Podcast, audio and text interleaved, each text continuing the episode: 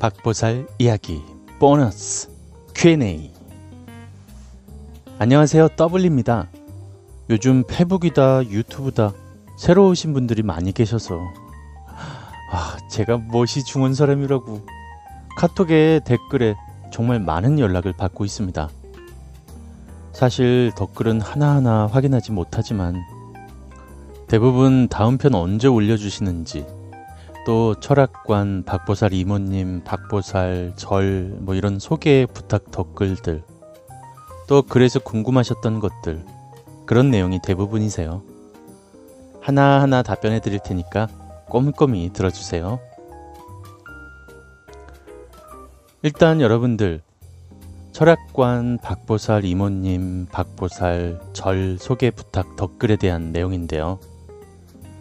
제가 소개 부탁 댓글이나 카카오톡 오면 스트레스 받을 거라 예상하시죠? 네, 맞아요. 스트레스 받습니다. 단순히 문의 주시는 게 스트레스가 아니고 못 도와드리는 것도 스트레스죠. 그런데 제가 감내해야 하는 부분이라고 생각합니다. 언젠가 제가 포스팅에 그런 말을 한 적이 있어요. 아무리 작은 가시일지라도 그게 내 상처면 세상에서 가장 아픈 거라고.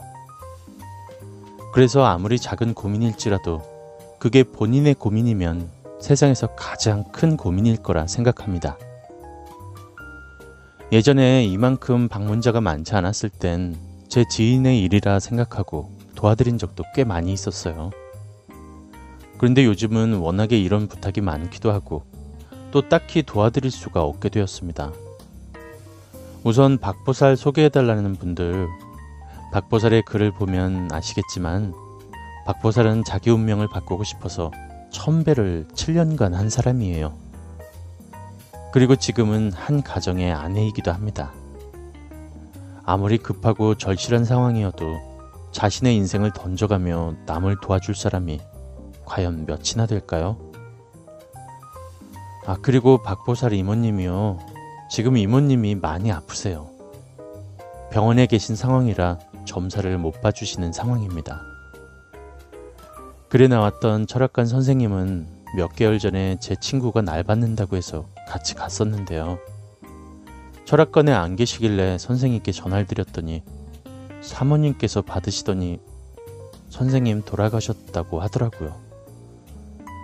댓글 중에 혹시 칠성시장에 한쪽 손 불편하신 선생님 맞냐 물으신 분 계신데 네, 그 선생님이 맞으세요. 돌아가셨다고 하십니다. 선생님 좋은 곳에 가시길. 그리고 절 소개 부탁하시는 분들 봐주세요. 스님이 무속인도 아니시고 평소엔 그 절에 다니지도 않는 분이 가셔서 대뜸 여쭤보신다고 대답을 들을 수 있는 게 아닙니다. 저 그냥 고사 지내고 싶다는 분한테 소개해드렸다가 스님께 된통 혼났습니다.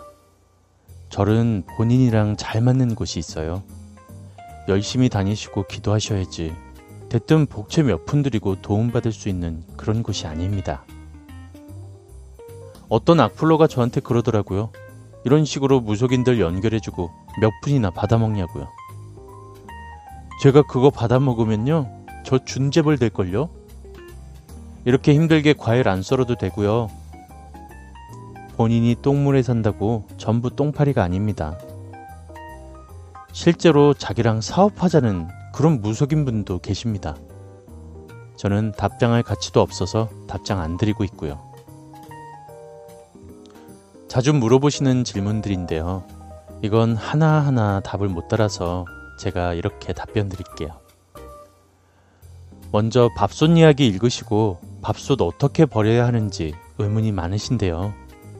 어차피 고장난 밥솥이라 버리시는 거겠지만 밥솥을 버리실 땐 내 솥 그러니까 안쪽 솥 그리고 밥통 겉 밥솥이겠죠.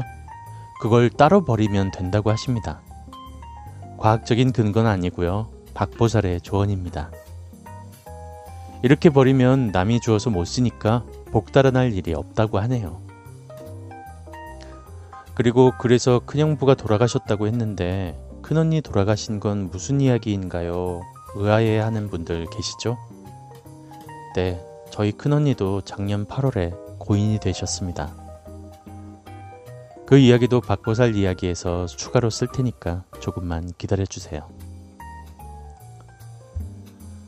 귀인분 이야기 쇼지님 이야기와 비슷한데 이거 따라 쓴 거 아닌가요? 라는 문의가 있었는데요.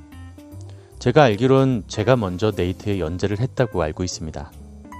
누가 원조냐 뭐냐 따지는 게 아니라 그런 질문들 많이 해주셔서 답변 드려요. 그분은 저랑 비교할 수 없을 정도로 팬도 많으셨고요. 글도 많이 쓰신 걸로 기억합니다. 그런데 쓰기엔 제가 먼저 썼으니까 제가 그분 글을 따라 쓴 건 아니란 소리죠.